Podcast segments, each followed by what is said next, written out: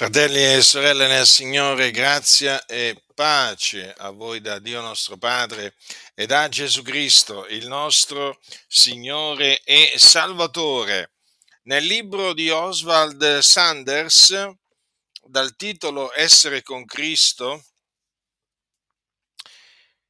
cosa di gran lunga migliore, eh, pubblicato da Adi Media eh, a Roma nel 1999, quindi ci troviamo davanti ad un libro pubblicato dalla casa editrice delle Assemblee di Dio in Italia, la cui sigla è ADI.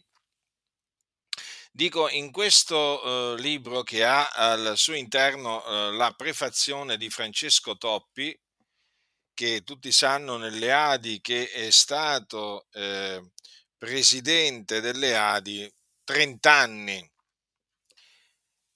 Francesco Toppi, eh? Francesco Toppi, pastore della Chiesa Adi di Roma. Peraltro nel 1999 appunto lui era presidente delle Adi, eh? quando fu pubblicato questo libro. Ebbene, che il libro che ha la, eh, la prefazione di Francesco Toppi, il quale dice, dico Francesco Toppi, dice Oswald Sanders ha la grande abilità di riassumere in pochi capitoli con un linguaggio semplice tutta l'escatologia biblica che altri studiosi hanno trattato in voluminose pubblicazioni. Egli ha esposto l'argomento con estrema chiarezza. Queste parole sono scritte alla pagina 5 di questo libro. Ebbene, in questo eh, libro troviamo scritte queste parole a proposito della nuova Gerusalemme. Ascoltate attentamente quali parole sono scritte in questo libro, perché queste parole attestano in maniera inequivocabile che cosa insegnano le assemblee di Dio in Italia in merito alla nuova Gerusalemme.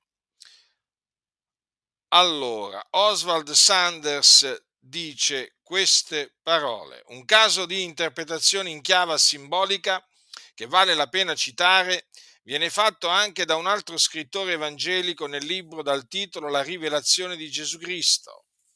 Lo menziono perché esso sembra accordarsi più con l'intero tenore del libro dell'Apocalisse che con il punto di vista opposto.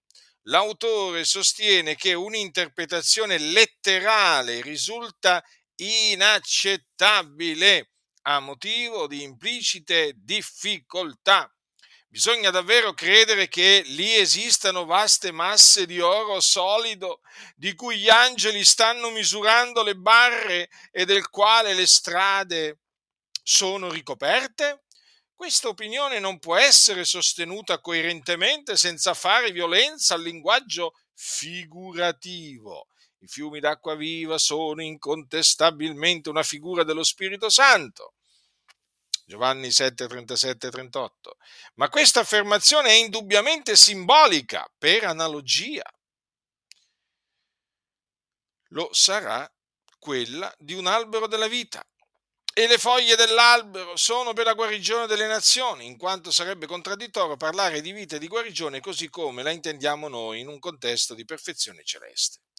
La sposa, una città, il leone, un agnello, anche in questo caso ci troviamo di fronte a dei simbolismi ed è ragionevole dedurre che la città è un simbolo della Chiesa ideale come Dio l'ha concepita al principio e come sarà alla fine, senza macchia, senza ruga o cosa alcuna simile, ma santa ed irreprensibile.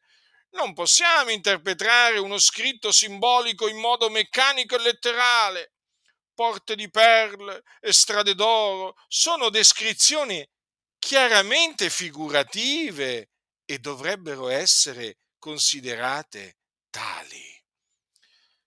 Oswald Sanders, Essere con Cristo, cosa di gran lunga migliore, A di Media Roma, 1999, pagine 129, 130, 132 e 39. E dunque, le assemblee di Dio in Italia insegnano che la nuova Gerusalemme sostanzialmente non esiste. O meglio, che la nuova Gerusalemme simboleggia, simboleggia, è un simbolo, è una città simbolica, non è una città reale, è una città simbolica. Ad esempio New York è una città reale, no, la nuova Gerusalemme invece è simbolica. Per esempio la Gerusalemme di sotto, eh? Cosa intendo la Gerusalemme di sotto? Comunque la, la Gerusalemme del tempo presente, eh, praticamente la città che c'è nella terra di Israele, beh, quella è una città reale, eh? Quella è una città reale.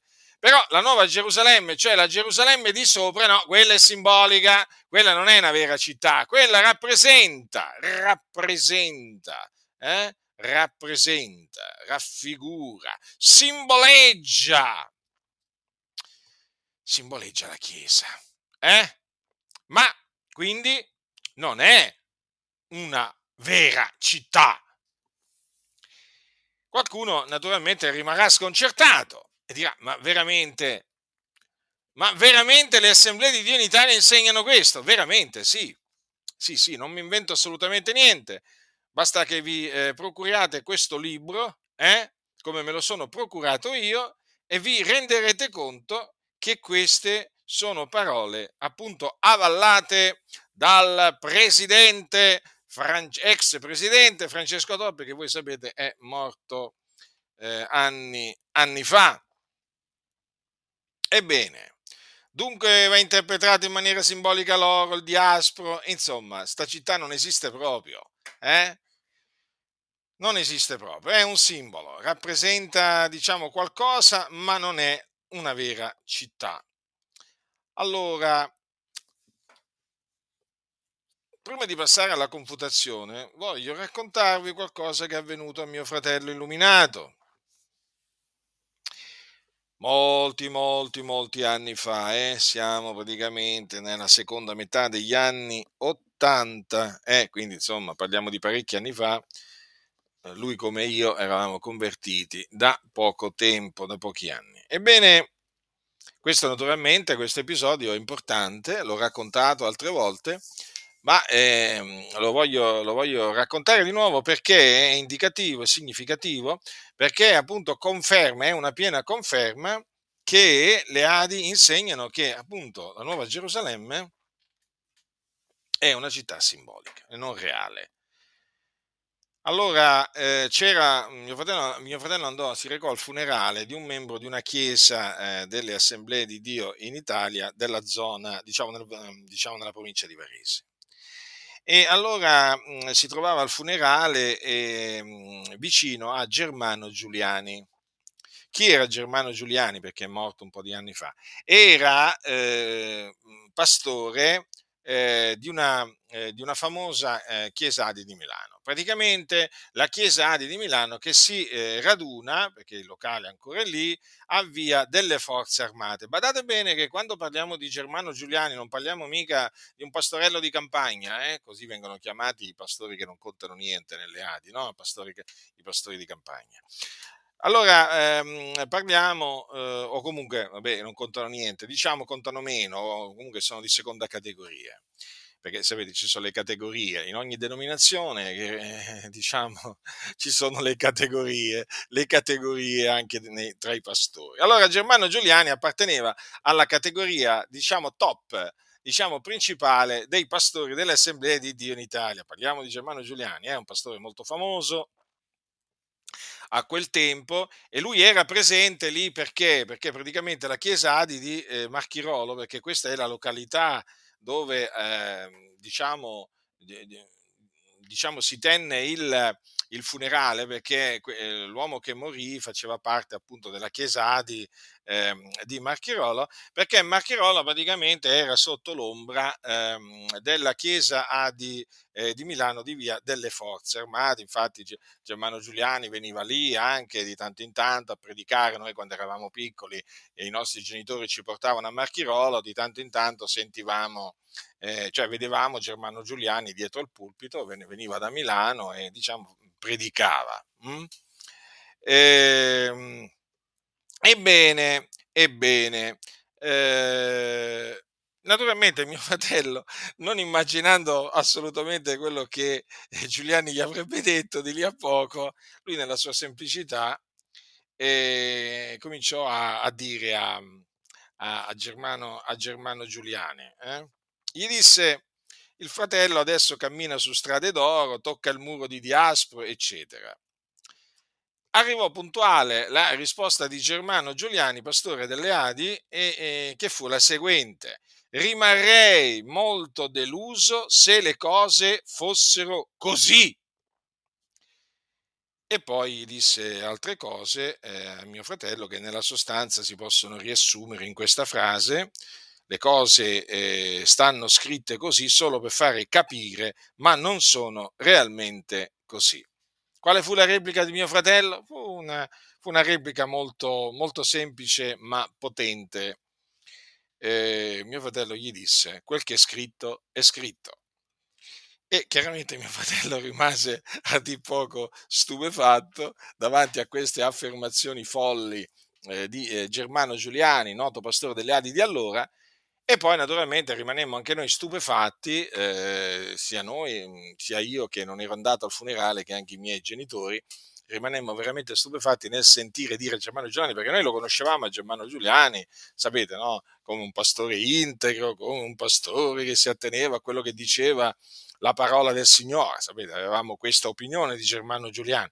Beh, certo, nel momento in cui veniamo a sapere che Germano Giuliani insegnava che la nuova Gerusalemme era simbolica, chiaramente ci sono cascate le braccia, come si suol dire. Siamo rimasti veramente molto, molto, molto delusi. Questa fu una, diciamo, delle prime, eh, diciamo, scoperte no? che facemmo appunto in merito ai falsi insegnamenti che vengono trasmessi dalle assemblee di Dio in Italia. Eh?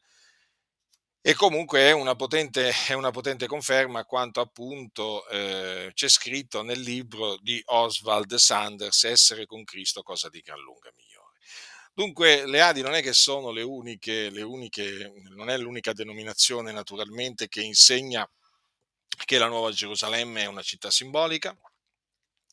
Eh, molti, eh, molti, diciamo, molti altri pentecostali insegnano la stessa cosa eh, ma anche diciamo, nell'ambito protestante è molto diffusa diciamo, l'idea che la Nuova Gerusalemme non è una vera città, ma una eh, diciamo, città simbolica.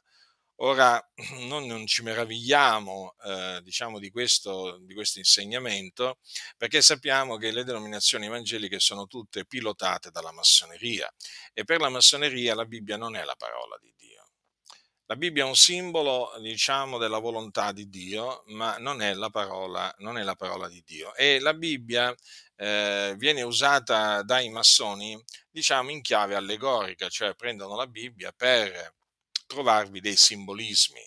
Infatti i massoni sono dei, degli esperti nel, eh, diciamo, eh, trasformare ciò che è letterale e che va preso in maniera letterale in simbolo eh, perché così per esempio hanno fatto anche con il fuoco dell'Ades e il fuoco della Genna. Peraltro anche qui eh, le assemblee di Dio in Italia eh, interpretano sia il fuoco dell'Ades che il fuoco della Genna in, eh, diciamo, in maniera simbolica. Lo faceva, lo faceva, Toppi quando era presidente delle Adi eh, e lo fanno ancora oggi. Per loro il fuoco dell'Ades e il fuoco della Genna è, diciamo, è un fuoco allegorico, simbolico. Rappresenta, rappresenta, il dolore, il tormento, però non, non, è, non è, reale. Mm? Quindi vedete come praticamente eh, diciamo, ciò che è letterale viene trasformato in simbolo eh, danneggiando naturalmente in questa maniera la sana, la sana dottrina che viene, che viene stravolta, viene, viene annullata. Dunque, eh, anche qui devo dire che anche in altre denominazioni eh, e anche, cioè anche in altre denominazioni evangeliche, il fuoco sia dell'Ades che quello della Genna non, vengono, non viene interpretato, non viene accettato, diciamo, letteralmente, ma viene, diciamo, spiegato eh, diciamo, come appunto viene spiegato sostanzialmente nelle Adi. Quindi bisogna stare molto attenti, fratelli del Signore, perché, perché la massoneria è riuscita a trasformare ciò che è letterale in, eh, diciamo, in un simbolo. Hm? E considerate che la massoneria, eh, diciamo, interpreta in maniera eh, simbolica eh, persino la morte e la eh, resurrezione di Gesù.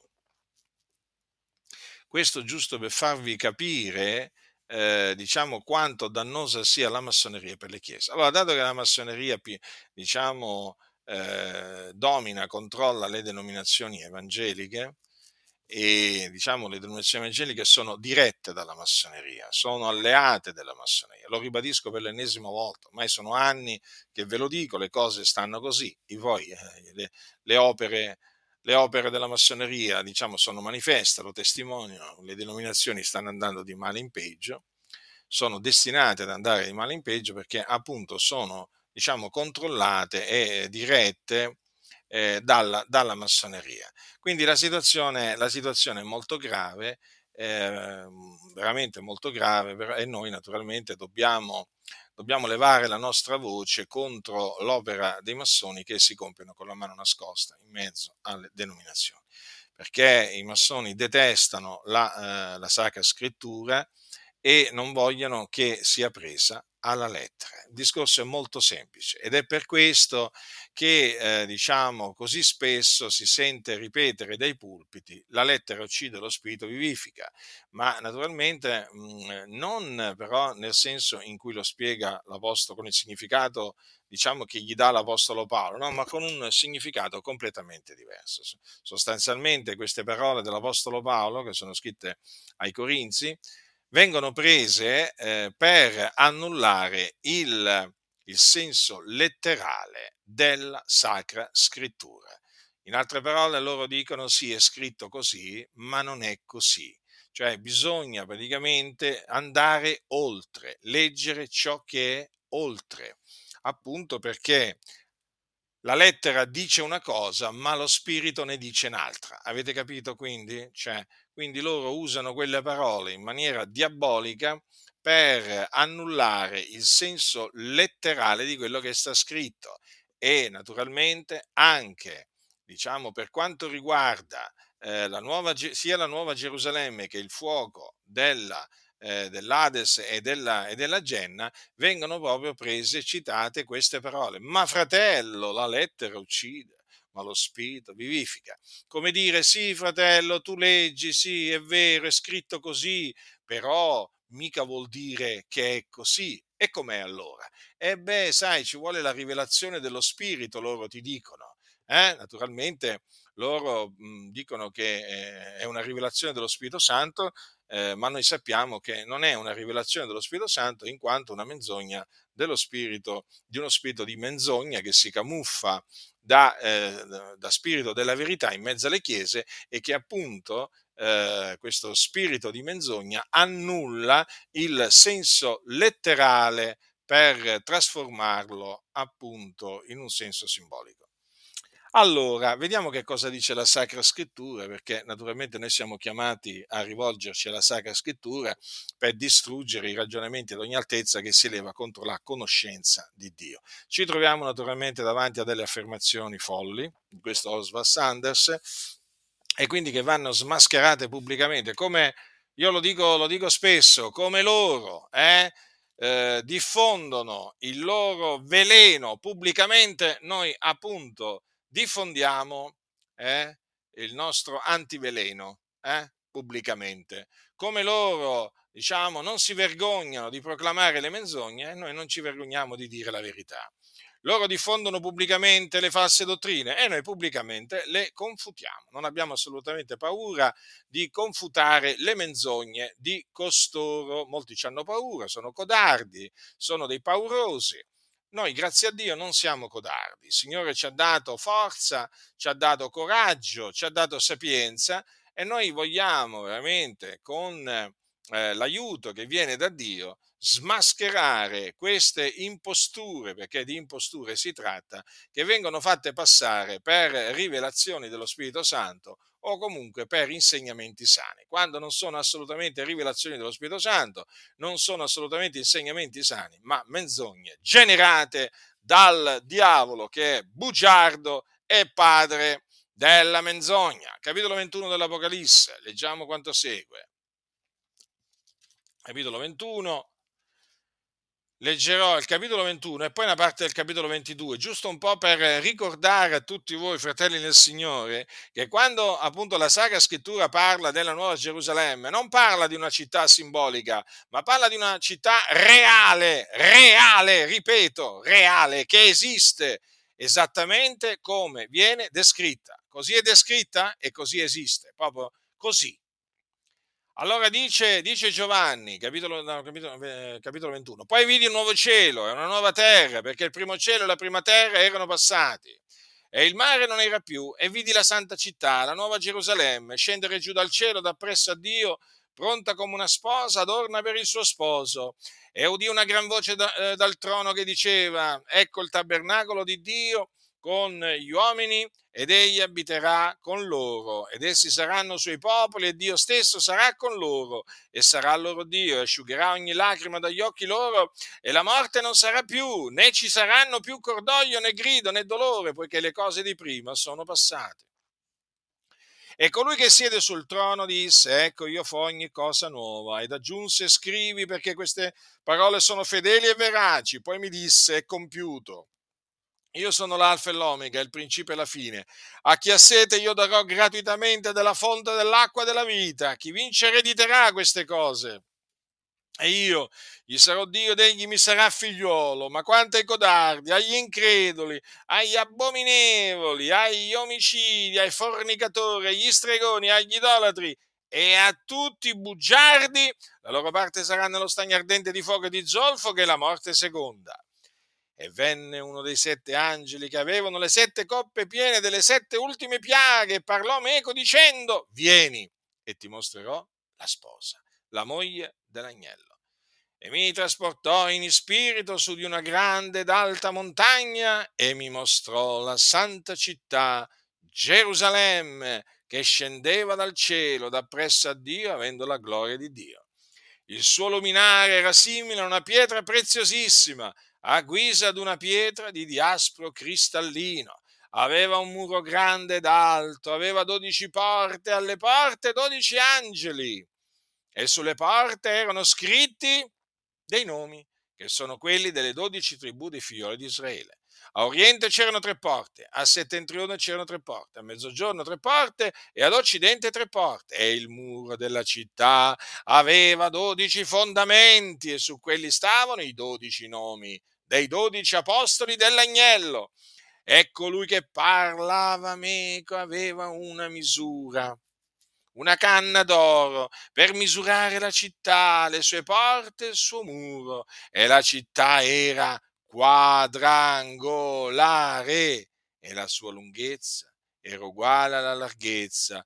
Egli misurò la città con la canna ed era 12.000 stadi lo stadio equivale a 185 metri. La sua lunghezza, la sua larghezza e la sua altezza erano uguali, ne misurò anche il muro ed era di 144 cubiti. Un cubito è appunto circa di 50, diciamo 50, 50 centimetri a misura d'uomo, cioè d'angelo. Il muro era costruito di diaspro e la città era d'oro puro, simile a vetro puro.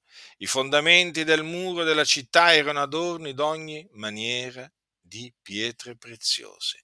Il primo fondamento era di diaspro, il secondo di zaffiro, il terzo di calcedonio, il quarto di smeraldo, il quinto di sardonico, il sesto di sardio il settimo di crisolito, l'ottavo di berillo, il nono di topazio, il decimo di crisopazio, l'undecimo di giacinto il dodicesimo di ametista e le dodici porte erano dodici perle e ognuna delle porte era fatta d'una perla e la piazza della città era d'oro puro, simile a vetro trasparente. E non vidi in essa alcun tempio perché il Signore, Dio, l'Onnipotente e l'Agnello sono il suo tempio e la città non ha bisogno di sole né di luna che risplendono in lei perché la illumina la gloria di Dio, l'agnello e il suo luminare. Le nazioni cammineranno alla sua luce, i re della terra si, vi porteranno la loro gloria e le sue porte non saranno mai chiuse di giorno. La notte quivi non sarà più e in lei si porterà la gloria e l'onore delle nazioni niente di mondo, e nessuno che commetta abominazione o falsità entreranno, ma quelli soltanto che sono scritti nel libro della vita dell'agnello. Poi mi mostrò il fiume dell'acqua della vita, limpido come cristallo, che procedeva dal trono di Dio e dell'agnello. In mezzo alla piazza della città, ed ambilati del fiume, stava l'albero della vita, che da dodici raccolti e porta il suo frutto ogni mese. E le foglie dell'albero sono per la guarigione delle nazioni e non ci sarà più alcuna cosa maledetta in essa, sarà il trono di Dio dell'agnello. I suoi servitori gli serviranno ed essi vedranno la sua faccia e avranno in fronte il suo nome e non ci sarà più notte ed essi non avranno bisogno di luce, di lampada né di luce di sole perché li illuminerà il Signore Dio ed essi regneranno nei secoli dei secoli. Dunque, fratelli nel Signore, ma voi, leggendo queste parole, ma potreste mai arrivare alla conclusione o a dedurre che la santa città, la nuova Gerusalemme, sia una città simbolica? È impossibile. È impossibile perché chi è guidato dallo Spirito della verità, praticamente gli viene attestato dallo Spirito della verità mentre egli legge queste parole che questa città appunto è fatta esattamente come viene descritta. Ha quelle misure, è fatta di quel materiale, eh, diciamo appare in quella maniera, è una città, una città, eh? come Roma, come, mm, come New York, come, come Mosca, però la differenza qual è? Che questa è la città che ha i veri fondamenti, così è chiamata. Eh sì, lo ricordiamo, che ha i veri fondamenti e il cui arch- architetto e costruttore è Dio. Eh? Le città sulla faccia della terra sono costru- state costruite da uomini, no? piano piano, nel tempo e così via. Ebbene, la nuova Gerusalemme eh, eh, è la città che ha i veri fondamenti, al cui architetto e costruttore è Dio, hm? E questo è scritto nell'epistola agli ebrei dove è scritto al capitolo 11 quanto segue in merito ad Abramo, eh, nostro padre Abramo. Per fede soggiornò nella terra promessa, come in terra straniera, abitando in tende con Isacco e Giacobbe, eredi con lui della stessa promessa, perché aspettava la città che ha i veri fondamenti e il cui architetto e costruttore è Dio. Lo vedete, fratelli? Quindi praticamente eh, Abramo, Abramo, aspettava la nuova Gerusalemme. Eh? Pensate, pensate che è scritto, è scritto a un certo punto qui nell'epistola agli ebrei quanto segue. In fede morirono tutti costoro senza avere ricevuto le cose promesse, ma avendole vedute salutate da lontano e avendo confessato che erano forestieri e pellegrini sulla terra, poiché quelli che dicono tali cose dimostrano che cercano una patria e seppur si ricordavano di quella onde erano usciti, certo avevano tempo di ritornarvi. Ma ora ne desiderano una migliore, cioè una celeste, perciò Dio non si vergogna ad essere chiamati il loro Dio, poiché ha preparato loro una città. Notate cosa c'è scritto? Cosa c'è scritto? Come leggete? Che Dio ha preparato loro una città. Ora questa città si chiama la Nuova Gerusalemme ed è la Santa Città. Capite? Cioè, se è chiamata la città che ha i veri fondamenti al cui architetto e costruttore è Dio, è evidente che non può essere una città simbolica. La Nuova Gerusalemme non può assolutamente essere una città simbolica, un simbolo.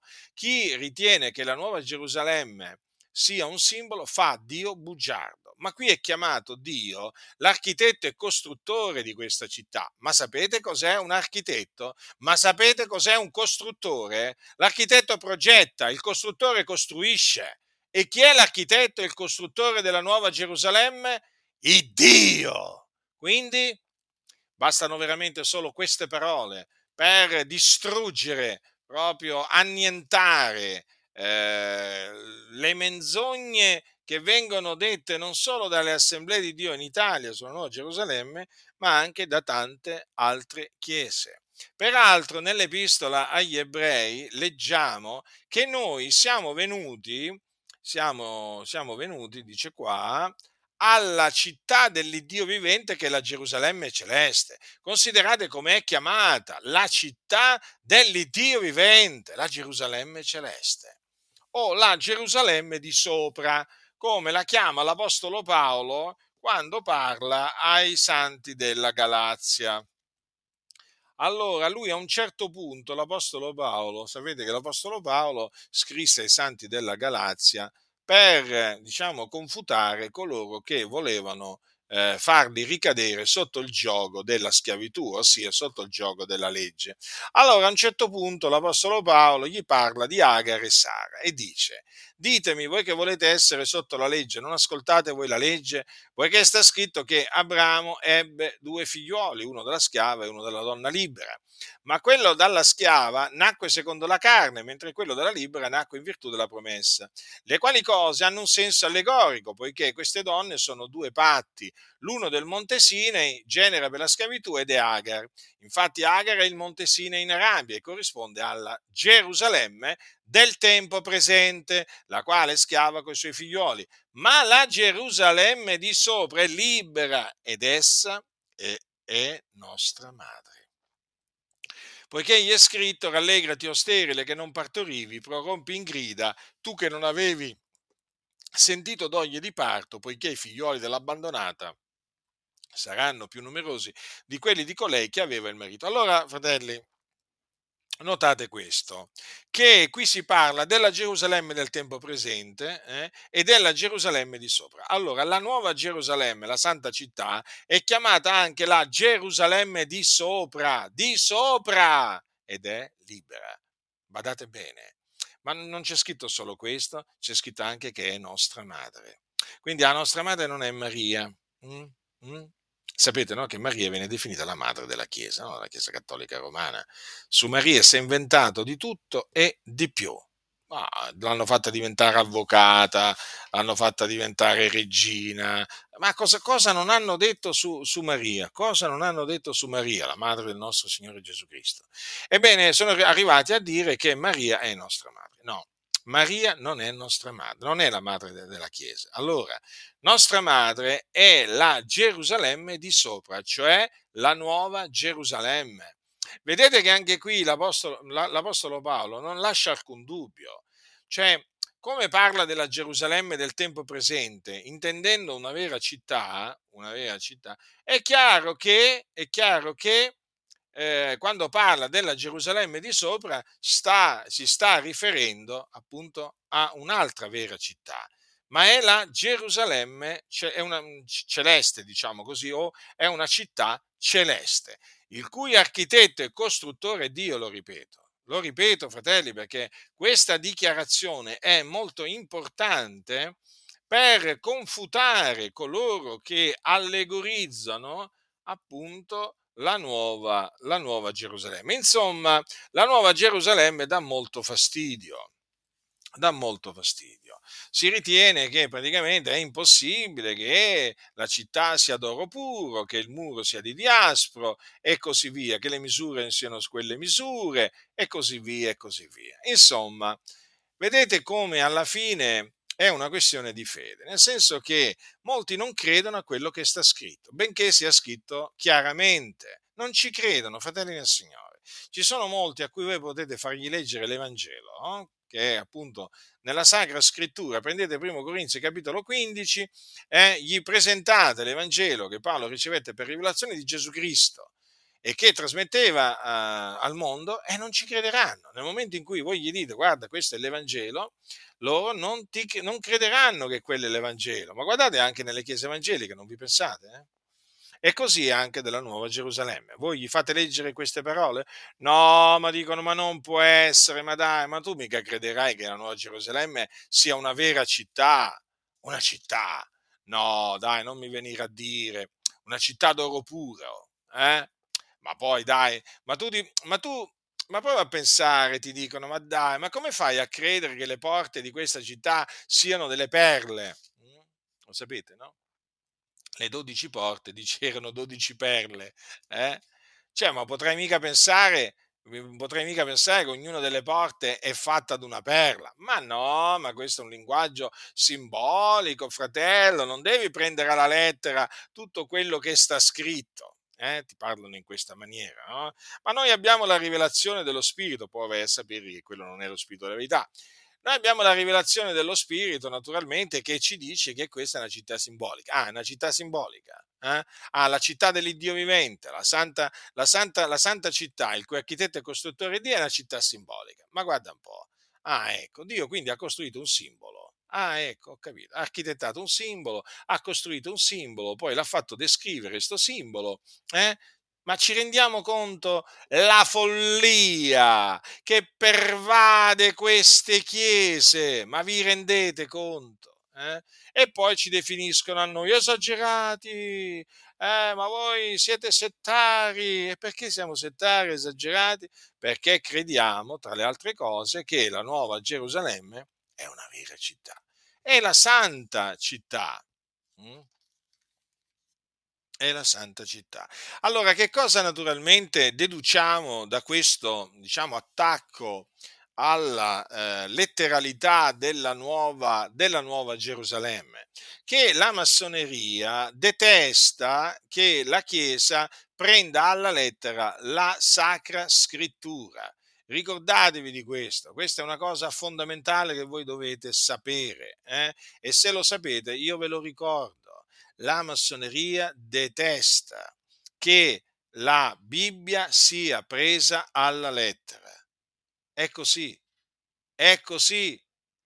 La massoneria costituisce la più grave minaccia interna, attenti, interna alla Chiesa, perché i massoni si muovono all'interno delle denominazioni e con la loro mano nascosta, con la loro mano nascosta, mutano la verità in menzogna. Quando io mi sento dire, e quante volte me lo, sento, me lo, me lo sono sentito dire, ma fratello Giacinto, non si capisce più niente nelle chiese, non si capisce più niente, c'è una confusione totale. E io dico, avete ragione, c'è una confusione totale. Ma chi ha generato questa confusione?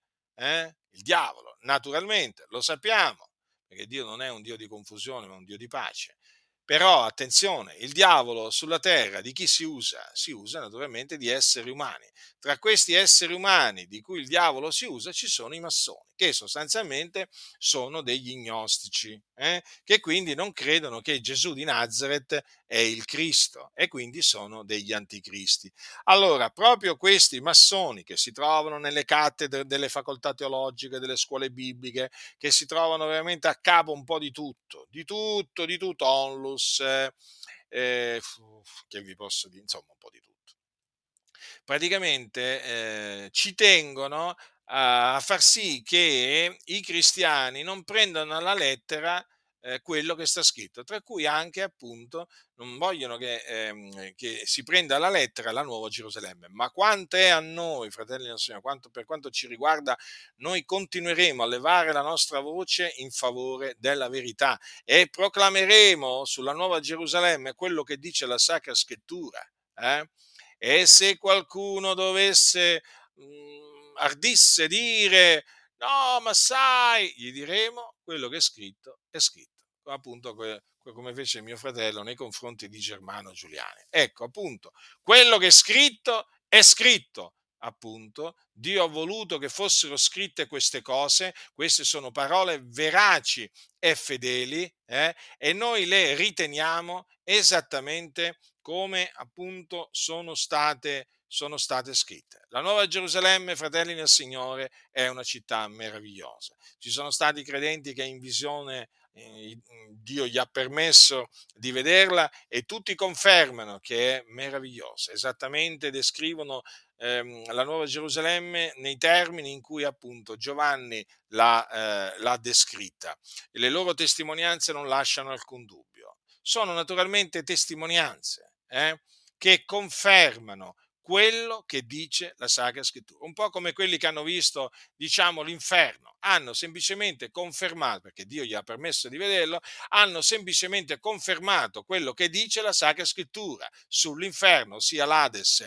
E che cosa dice? Eh, la Sacra Scrittura, che l'Ades è un luogo di tormento dove arde eh, un fuoco non attizzato da mano d'uomo. Ebbene, quelli che hanno visto per volontà di Dio l'inferno, confermano pienamente il racconto biblico, che quindi non è una parabola, la storia del ricco e eh, del Lazzaro, ma una storia vera, vera. Certo, non è che noi avevamo bisogno delle testimonianze, diciamo, di taluni che hanno visto, diciamo, l'Ades per accettare quello che sta scritto, però comunque sia le, testimon- le conferme fanno sempre bene alla verità. E Dio naturalmente manda queste conferme nella Chiesa affinché la Chiesa si fortifichi nella verità che è in Cristo, in Cristo Gesù. Quindi bisogna, eh, bisogna vigilare, fratelli, perché c'è un attacco in corso contro la letteralità della Sacra Scrittura lo ribadisco, c'è in corso un attacco a livello mondiale contro la letteralità della Sacra Scrittura, perché la massoneria si sta impegnando su tutta la faccia della terra a fare abbandonare ai credenti il senso letterale di quello appunto che loro leggono. Ecco perché la maggior parte delle predicazioni, eh, diciamo, che vengono diciamo, rilasciate, trasmesse eh, da dietro i pulpiti sono predicazioni, diciamo, allegoriche che fanno, rife, che fanno diciamo, uso di una veramente dell'allegoria, ma in una maniera spropositata. Io ricordo sin da quando mi sono convertito, non, convertito, non sopportavo queste predicazioni, forse all'inizio un po' magari le accettavo, ma poi a un certo punto ho capito che questi predicavano, cioè predicavano sempre le solite cose, peraltro e allegorizzavano un po' tutto. Eh? Avete mai sentito parlare di Giuseppe Petrelli, il massone Giuseppe Petrelli che poi aderì al movimento pentecostale? Mm? Ebbene, Giuseppe Petrelli allegorizzava tutto. Una volta un fratello mi diede un libro di Giuseppe Petrelli, eh? non ricordo se era La Chiesa l'Invisibile o comunque e anche fosse qualcun altro, e mi disse leggilo fratello, leggilo. Eh? Bah, io sapete a quel tempo di Giuseppe Petrelli conoscevo diciamo poco o, nulla. Eh? Ebbene, io ho preso quei, quei libri di Petrelli, cominciai a leggere, mi venne un mal di testa terrificante terrificante, una sorta di emicrania, perché, perché, questo Petrelli allegorizzava tutto. Infatti i massoni sono proprio maestri di allegorie, creano proprio simbolismi di tutti i generi, significati allegorici veramente inesistenti, ma Petrelli veramente interpretava spiritualmente, un, eh, simbolicamente un sacco di cose e questo simboleggia questo, e questo simboleggia questo. Oh, quando, quando veramente lui si metteva a commentare un versetto della scrittura, veramente era una cosa vergognosa. Proprio ti, ti faceva abbandonare il significato letterale di quello che leggi nella Sacra Scrittura. Infatti, io dopo poche pagine, sapete che ho fatto? Ho chiuso, ho chiuso quel libro e dopo gliel'ho riportato a quel fratello gli ho detto: Senti, a me questi libri non piacciono, a me questo modo di scrivere non piace e non piace appunto neppure questo modo di predicare eh? allegorizzando tutto, tutto. E poi praticamente quando vanno in comunità i credenti la domenica si aspettano l'ennesima allegoria. Vedrei, vogliamo vedere oggi, perché poi in cuor loro loro ragionano così, chissà quale rivelazione oggi il pastore ci trasmetterà. Perché loro pensano che queste allegorie, questi significati allegorici, eh, praticamente vengono dallo Spirito Santo. Capite?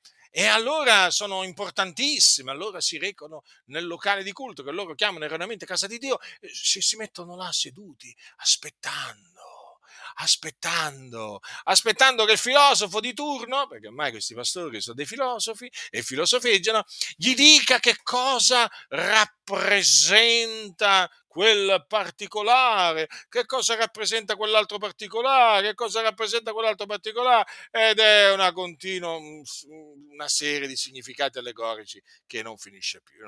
Queste, queste, predicazioni, se un po' all'inizio magari riuscivo a tollerarle, poi proprio non mi sono più piaciute, le ho rigettate. Infatti questi qua, che fanno questi predicatori? praticamente ti tengono lontano dal significato letterale della Sacra Scrittura. Ecco perché non parlano mai dell'inferno, ecco perché non parlano mai della Nuova Gerusalemme, perché non ci credono. Non ci credono che all'inferno c'è un vero fuoco, alcuni non credono neppure che esista l'inferno. E non credono che la Nuova Gerusalemme esista, no, ma è un simbolo, è una città simbolica, è un parlare simbolico, capite? Che vergogna, eh? Che vergogna! Poi dicono ogni scrittura è ispirata da Dio. Eh? Poi dicono noi crediamo nella Bibbia che è la parola di Dio. Vergogna, bugiardi, siete dei bugiardi voi. Ma che cosa credete voi? Voi credete il contrario di quello che dite di credere, siete degli ipocriti. Perché poi a questi poi che dicono noi crediamo che la Bibbia è la parola di Dio.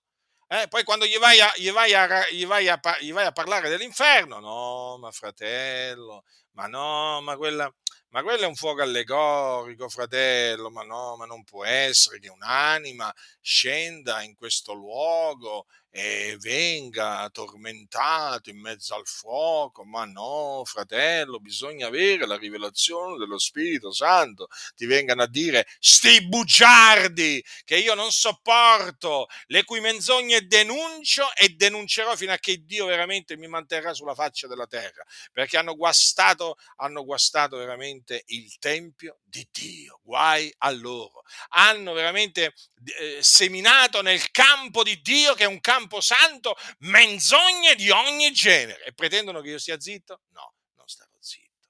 Io continuerò a gridare veramente come faceva Giovanni, come faceva Giovanni il Battista. Quindi, fratelli nel Signore, state molto attenti, i tempi sono difficili, i tempi sono malvagi, molta incredulità nella Chiesa, molta, molta incredulità, molta. Ti dicono, noi seguiamo il principio della riforma sola scrittura, bugiardi anche voi, non è vero, ma voi non credete in quello che dice la Sacra Scrittura, ma che cosa state dicendo?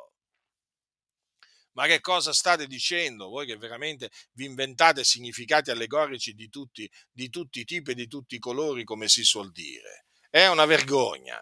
Ormai noi abbiamo compreso che certe dichiarazioni, certi articoli, articoli diciamo di fede, eh, perché queste denominazioni hanno degli articoli di fede, sono semplicemente fumo negli occhi, perché quello che loro affermano di credere non lo credono, ve lo posso assicurare. Quando le denominazioni evangeliche dicono che credono che la Bibbia è la parola di Dio, mentono, perché abbiamo appurato che non è così, non è così.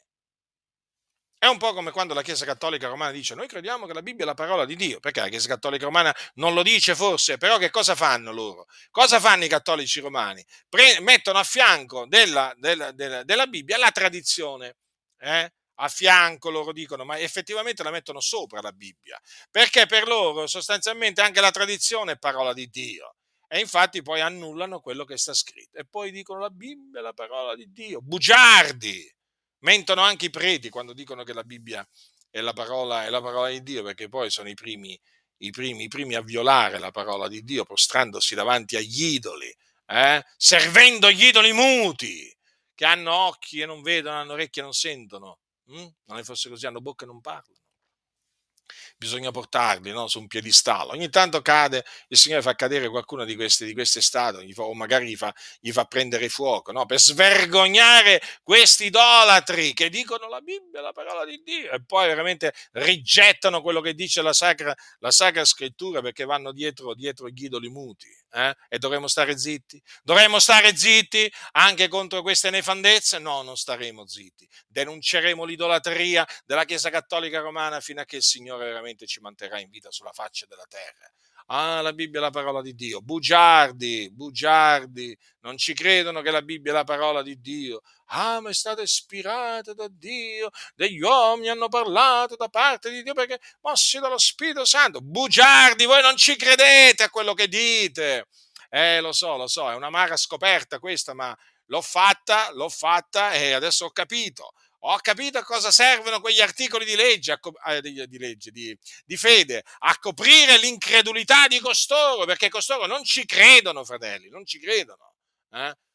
Quando dicono, per esempio, noi crediamo che Gesù è l'unica via, bugiardi, non ci credete voi che Gesù è l'unica via, perché voi non confutate la massoneria, eh, che dice che Gesù è una via. Perché non confutate la massoneria che dice che Gesù è una via? Perché voi siete d'accordo con la massoneria. Voi siete dei massoni, col grembiule, senza grembiule, non mi interessa. Oh, non vi chiedo la tessera, la tessera della loggia, non mi interessa, vi riconosco da come parlate, da come ragionate. Eh? La vostra parlata vi dà a conoscere, siete dei massoni, voi siete dei massoni, avete un cuore massone a forma di squadra e compasso, ci avete il cuore voi, voi parlate come i massoni, per quello che vi definisco massoni. Eh? Dite con la bocca una cosa, poi nei fatti, appunto, rinnegate quella cosa. Come faceva Billy Graham, la stessa cosa. Billy Graham predicava che Gesù è l'unica via eh? Eh? e menzionava Giovanni 14,6: Io sono la via, la verità la vita, nessuno, nessuno viene al Padre se non per mezzo di me. Poi rilasciava interviste dove diceva eh, che lui rispettava i, senti- i, sentieri, i vari sentieri che conducono a Dio. Ma come? Ma come? Ma allora Gesù non era l'unica via per Billy Graham? Esattamente, non era l'unica via perché Billy Graham era un massone. E così fanno tanti oggi, eh? Dal pulpito sono capaci di dire Gesù è la via e poi dopo, e poi dopo quando incontrano i massoni gli dicono sì è vero Gesù è una via, è una delle tante vie, è uno dei tanti sentieri che conducono, conducono a Dio. Vergogna, ipocriti, bugiardi, bisogna svergognarli costoro, non li sopporto, non li sopporto come non sopporto appunto questi insegnamenti delle assemblee di Dio in Italia, eh, che poi loro ti vengono a dire che predicano tutto l'Evangelo. Oh, diciamo che le Adi predicano tutto tranne l'Evangelo. Eh? Quando gli predichi l'Evangelo, eh, quante te ne dicono? Mm? D'altronde l'abbiamo visto, l'abbiamo visto, l'abbiamo mai appurato qual è l'Evangelo delle Adi. Mm. Certamente non è quello che annunziava l'Apostolo, non è quello che annunziava l'Apostolo, l'Apostolo, l'Apostolo Paolo, l'Apostolo dei Gentili. E quindi non sopporto questi falsi insegnamenti che appunto hanno trasformato praticamente ciò che è letterale in, in simboli, in simboli. E questa appunto è una delle ragioni per cui appunto non sentite predicare sulla Nuova Gerusalemme. È un simbolo, è un simbolo, loro dicono. Rappresenta la Chiesa. Loro ti dicono, ma questa veramente è una è una città, è la santa città. Si chiama la Nuova Gerusalemme, è una città celeste e noi appunto l'aspettiamo, fratelli nel Signore, l'aspettiamo come, l'aspetta, come l'aspettava Abramo, patriarca Abramo. E siamo fiduciosi che quello che è scritto appunto un giorno avverrà come anche eh, abbiamo la certezza che entreremo per le porte della nuova, eh, della nuova Gerusalemme, seppur persevereremo nella fede fino alla fine, perché nella nuova Gerusalemme entrano soltanto quelli che sono scritti nel libro della vita dell'agnello e, dell'agnello e noi per la grazia di Dio possiamo dire che i nostri nomi sono scritti nel libro della vita dell'agnello. Da quando? Da quando ci siamo battezzati? Da quando ci hanno battezzato? No, eh, dalla fondazione del mondo. diciamo un po' prima. Eh? Diciamo molto prima. Eh? Di quando appunto ci, stiamo, ci siamo, siamo stati battezzati. Perché vi dico questo? Perché il giorno del battesimo spesso si sente cantare quel cantico c'è un nome nuovo ora scritto in gloria allora praticamente fratelli del Signore sappiate questo che il nostro nome nel libro della vita dell'agnello è scritto sin dalla fondazione del mondo, perché noi siamo, noi siamo stati eletti da Dio in Cristo prima della fondazione del mondo. Smettete di cantare questo cantico. Ma perché non cantate i nostri nomi sono scritti nel libro della vita dell'agnello sin dalla fondazione del mondo? E invece no, arriva il giorno del battesimo, c'è un nome nuovo ora scritto in gloria. Praticamente quel giorno, mentre avveniva il battesimo, prima, dopo, non si capisce, mentre, eh, praticamente il Signore scritto, avrebbe scritto il nome del battezzando eh, nel, nel, libro della vita dell'agnello. Ma si può mai credere una roba del genere? Ma come si fa? Eppure molti lo credono. Ma è assurdo, è assurdo. Quindi, fratelli nel Signore, rallegriamoci perché i nostri nomi sono scritti nel libro della vita dell'agnello sin dalla fondazione del mondo e rallegriamoci perché noi, appunto, a tutti quelli i cui nomi sono scritti nel libro della vita dell'agnello, entreremo per le porte della santa città, della nuova Gerusalemme. Ah, quel giorno. Ah, quando entreremo per per, dentro, quella, dentro quella, quella, città. Che giorno meraviglioso! Oh, entreremo per le porte, eh, che sono perle, eh, ricordatevelo, quella è una città, è una città d'oro puro, simile a vetro trasparente. Eh? Eh, fratelli nel Signore, qualcosa di meraviglioso. Vedremo questo muro gigantesco, eh, vedremo i fondamenti, vedremo le porte, entreremo nella piazza, vedremo, vedremo il fiume dell'acqua della vita, limpido come cristallo, che procede dal trono di Dio e dell'agnello. Ma fratelli nel Signore, ma fratelli nel Signore, ma vi rendete conto? Vedremo anche l'albero della vita. Eh? Che porta 12 raccolti. Ah, meravigliosa, meravigliosa città, la nuova Gerusalemme. Noi veramente l'aspettiamo con fede e con pazienza. Per certo, per certo, veramente questa città noi l'aspettiamo. Siamo veramente grati al Signore anche per averci fatto veramente conoscere eh, diciamo, questa, questa città con questa descrizione così dettagliata presente nel libro dell'Apocalisse o della Rivelazione. Quindi rallegriamoci, fratelli del Signore, perché i nostri nomi sono scritti nel libro della vita dell'agnello e rallegriamoci anche perché un giorno poi noi entreremo per le porte di questa meravigliosa città, il cui architetto e, costruttore è l'Iddio vivente, il solo vero Dio che ha fatto il cielo, la terra e il mare e tutte le cose che sono in esse. La grazia del Signore nostro Gesù Cristo sia con tutti coloro che lo amano con purità incorrotta.